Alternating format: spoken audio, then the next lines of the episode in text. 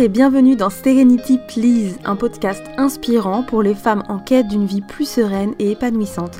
Je suis Elodie Legal, coach sérénité. J'aide les femmes à retrouver du temps pour elles, à déculpabiliser et à créer une vie alignée qui les fait vibrer.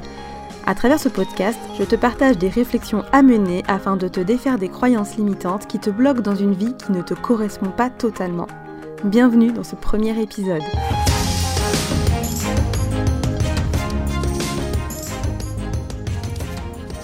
Ravie de lancer enfin mon propre podcast. Ça fait des mois et des mois que j'en rêve, mais moi aussi j'ai mes propres croyances limitantes. Et jusque-là, elles m'ont toujours dicté de m'abstenir en me disant que voilà, il y avait déjà beaucoup de monde, que je n'avais pas grand-chose à apporter. Et puis finalement, j'ai décidé de me reconnecter à mon instinct et à mes envies. Et je me suis dit, pourquoi pas, après tout, qu'est-ce que j'ai à perdre, euh, si ce n'est de prendre du plaisir à enregistrer sur des sujets qui me passionnent et qui peuvent aider quelqu'un d'autre. Donc euh, me voilà. Tout d'abord, je tenais à remercier toutes les personnes m'ayant répondu sur Instagram et à ma newsletter pour les idées de sujets. J'ai fait un appel à sujet parce qu'il y avait plein de choses à traiter selon moi, plein de sujets et je ne savais pas trop par où commencer et finalement il m'est paru comme une évidence de commencer ce podcast par expliquer ce qu'est du temps de qualité pour soi, pourquoi en prendre, les bénéfices qu'on peut en tirer et surtout, surtout pourquoi, contrairement à ce qu'on a l'habitude de faire, est-ce la top priorité? Tout d'abord, je tenais à définir ce que je qualifie de temps de qualité pour soi. Je précise toujours qualité parce qu'en fait, je tiens à faire la différence entre un moment où on va passer du temps sur son téléphone d'un moment où on va s'accorder une vraie pause sans écran qui va nous ressourcer, nous redonner un souffle d'énergie et nous faire du bien. Se jeter sur notre téléphone dès qu'on a un moment, c'est le piège dans lequel on tombe tous et toutes systématiquement. C'est la facilité, c'est tellement peu énergivore de faire ça que franchement, c'est difficile de lutter contre. Et moi, la première, j'ai besoin de me discipliner à ce sujet. J'ai d'ailleurs installé une application qui franchement m'a mis une claque, mais c'était nécessaire pour pouvoir prendre conscience et adapter un petit peu l'utilisation de mon téléphone. J'ai installé une application qui me permet de, bah, traquer le temps que je passe sur chaque application. Bon, ça, je l'avais déjà fait, mais en fait, vu que je n'allais pas dans l'application, je ne pouvais pas voir les dégâts. Mais là, cette application particulière qui s'appelle Your Hour, comme ton heure en anglais, euh, cette application-là, elle est particulière parce qu'elle affiche un compteur en haut de chaque application. Et du coup, je vois en temps réel le temps que je passe sur chaque application de mon téléphone et franchement ça fait peur, on s'en rend vraiment pas compte et euh, c'est euh, terrible, c'est terrible de passer tout ce temps-là à ne rien faire de concret ou de positif pour sa vie en fait. On, on se dit, oh oui, ça fait pas de mal d'être sur le téléphone, de scroller un peu, ok, c'est vrai. Mais bon, il y a scroller un peu et il y a passer deux heures et demie sur son téléphone par jour, alors qu'on prétend ne pas avoir le temps ben, de faire euh, des postures de yoga pendant dix minutes. Et je dis on parce que clairement je m'inclus dans l'histoire. C'est vrai que c'est facile de se dire qu'on n'arrive pas à trouver de temps pour faire ce qu'on a envie de faire en plus, mais en réalité ce temps-là, on l'a si jamais on arrive à lâcher un peu plus notre téléphone.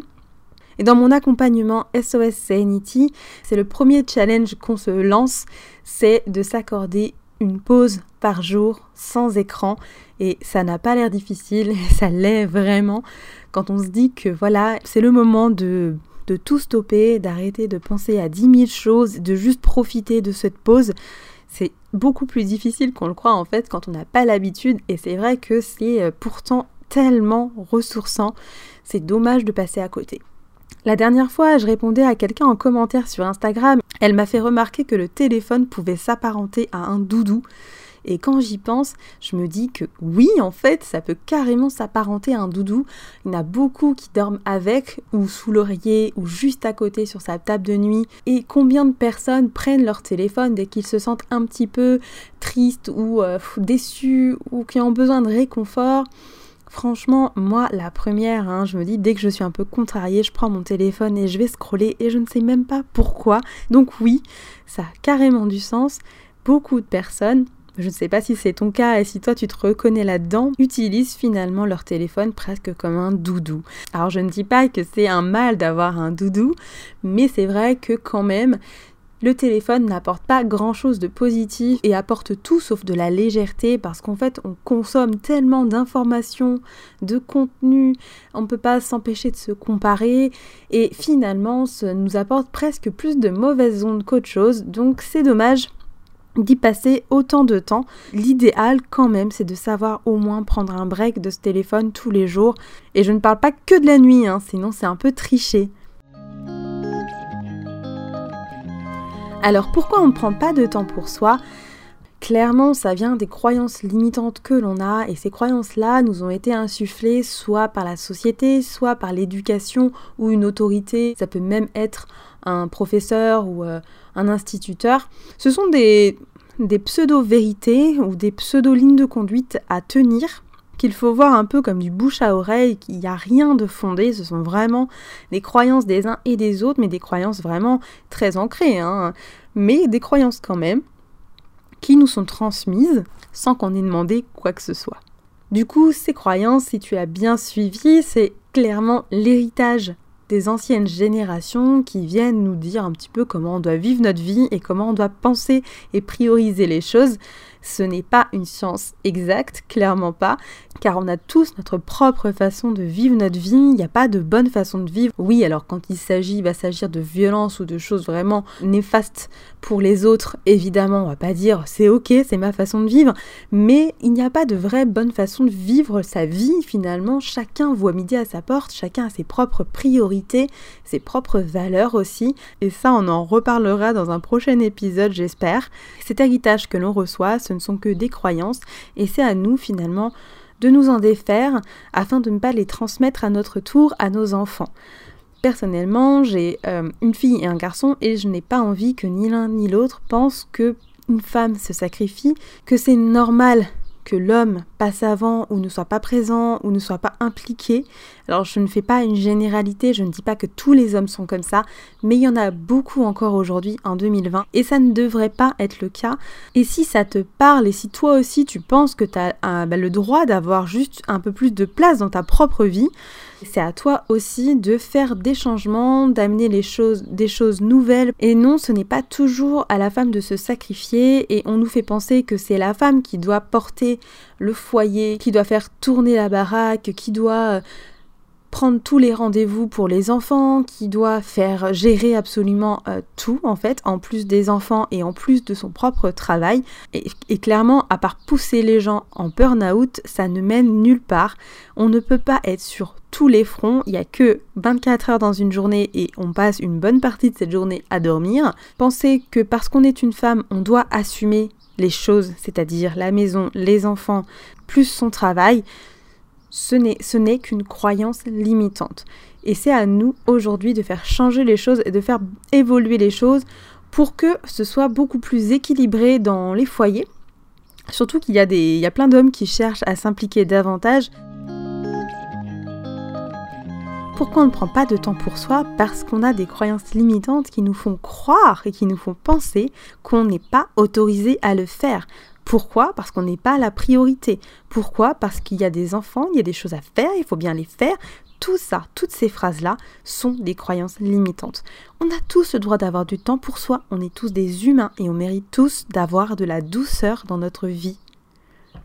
Le temps pour soi, c'est pas seulement s'accorder un petit moment dans la salle de bain, même si ça peut l'être, c'est clair, mais ce n'est pas que ça en fait. Le temps pour soi, c'est clairement quelque chose qu'il faut voir comme un moment qu'on s'accorde à soi-même et qu'on a des besoins à remplir.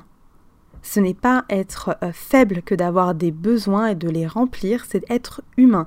Alors c'est vrai que ça aussi, ça fait partie des croyances qui dit que quand on s'arrête, quand on euh, fait une sieste, quand on n'est pas en train de turbiner à mille à l'heure, on est faible ou les genres de phrases toutes faites euh, qui disent euh, ben on dormira quand on sera mort, tout ça sont des croyances limitantes en fait, qui sont là pour nous faire penser que la vraie façon de vivre, c'est celle d'être débordé et d'être sur tous les fronts et de ne pas avoir de moment à soi. Sauf que le temps pour soi, ça nous permet de nous accorder effectivement de la valeur, de l'autorespect, ce qui permettra aussi aux gens de notre foyer de nous accorder de la valeur et du respect. Combien de femmes sont venues me dire personne ne m'écoute à la maison, je, je parle dans le vide, personne ne prend en compte mes remarques, je suis obligée de crier tout le temps. Combien de personnes sont venues me dire ça? Et à ça, j'ai envie de dire, mais commence par prendre du temps pour toi et de l'imposer aux autres. Il ne s'agit pas de laisser hurler un bébé le temps que tu fasses ton gommage, je dis pas ça. Juste tu trouves un moment dans ta journée pour faire une pause, une reconnexion avec toi-même saine, donc sans écran, et tu montreras aussi aux membres de ta famille que tu mérites le respect, que tu as de la valeur, que tu t'en accordes et que eux aussi peuvent t'en accorder. C'est hyper important de prendre conscience de ça. Non seulement le temps pour soi va t'apporter de la sérénité, ça va t'aider à déstresser, ça va t'aider à gagner en confiance en toi aussi, mais en plus de ça, ça dit aux autres, oui je m'accorde de la valeur, oui j'ai du respect pour moi, et oui quand on est une femme, on peut prendre du temps pour soi sans être qualifié comme être un monstre égoïste. C'est normal, tout le monde y a le droit. Et toi aussi, tu en as le droit, que tu sois enfant, que tu sois adolescent, que tu sois adulte. Le temps pour soi, ça permet aussi de remplir tes jauges, tes jauges de bienveillance, de patience. Ça va te permettre d'améliorer tes relations avec euh, soit ton conjoint, soit tes enfants, soit tes amis. Parce qu'en fait, dès qu'on s'accorde du temps pour soi, dès qu'on s'accorde ce moment d'amour propre aussi, ça nous permet d'être plus serein d'une manière générale et donc d'être moins frustré. Quand on est frustré, on est sur la défensive, on va prendre mal les choses, on va pas réussir à communiquer. Dès qu'on arrive à prendre ce temps pour se poser, pour se reconnecter à soi-même, être conscient de ses besoins et de ses envies, ça permet de mieux communiquer avec les autres et ça permet d'apaiser les relations qui comptent pour nous. C'est vraiment essentiel sur tous les plans et c'est pour ça que c'est ta top priorité. Si je devais faire un résumé rapide, je te dirais qu'est-ce que le temps de qualité pour soi? C'est un temps de qualité qui n'est pas obligé d'être long, mais qui se fait sans écran, en pleine conscience, c'est-à-dire en étant présent dans le moment, en focalisant ton esprit sur ce que tu es en train de faire et pas sur autre chose. Si tu as l'impression que tu n'as pas le temps de prendre du temps pour toi ou que tu n'as pas le droit, ce sont tes croyances limitantes qui parlent et il est possible de t'en défaire. Déjà, la première étape, c'est de les identifier, de les noter, de te dire voilà pourquoi je prends pas du temps pour, moi et de d'essayer de creuser un maximum.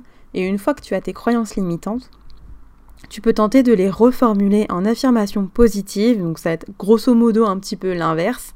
Par exemple, si tu dis euh, je n'ai pas de temps, pour moi, tu peux dire je mérite de prendre du temps pour moi.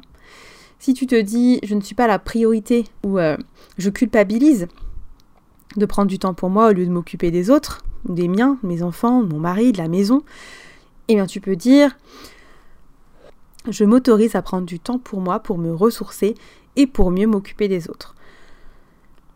C'est aussi ça, s'accorder du temps pour soi. Ça apporte de l'amour propre, ça apporte du respect envers toi-même, ça apporte de la valeur envers toi-même. Ça te permet de remplir tes jauges, d'être plus patient et bienveillant avec ton entourage, ça te permet de mieux t'occuper des autres et ça te permet d'être du meilleure humeur, d'être plus sereine. C'est clairement le jackpot le truc. Et ça n'a pas besoin, encore une fois, de durer longtemps. Avant de clôturer ce podcast, je voulais te poser quelques questions, que tu repartes avec quelque chose de ce podcast. Essaie de te poser ces questions-là. As-tu des croyances qui t'empêchent de prendre du temps pour toi? Et si oui, quelles sont-elles? Essaye de creuser un maximum. Et que pourrais-tu faire aujourd'hui pour t'accorder une pause de qualité de 10 minutes? Essaye de lister des activités qui te tentent, que tu as envie d'expérimenter ou de réexpérimenter. Ça peut être des choses simples comme la lecture, l'écriture, la méditation, du sport.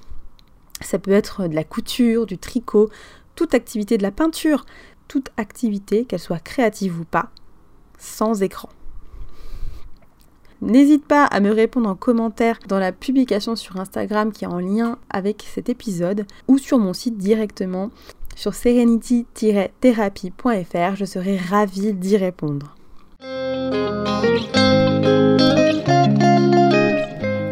Je te remercie infiniment de ta présence et de ton écoute pour ce premier épisode de podcast. J'espère que ça t'a plu. N'hésite pas à retrouver les grandes étapes de l'épisode dans l'article dédié sur mon site serenity-thérapie.fr Si tu as apprécié ce premier épisode de Serenity Please, n'hésite pas à le partager autour de toi et à me laisser un commentaire avec autant d'étoiles qu'il est possible de laisser sur ton application de podcast préférée. Cela permettra de le faire connaître et de m'encourager dans la création de futurs épisodes. A très vite, j'espère, et d'ici là, surtout, prends soin de toi.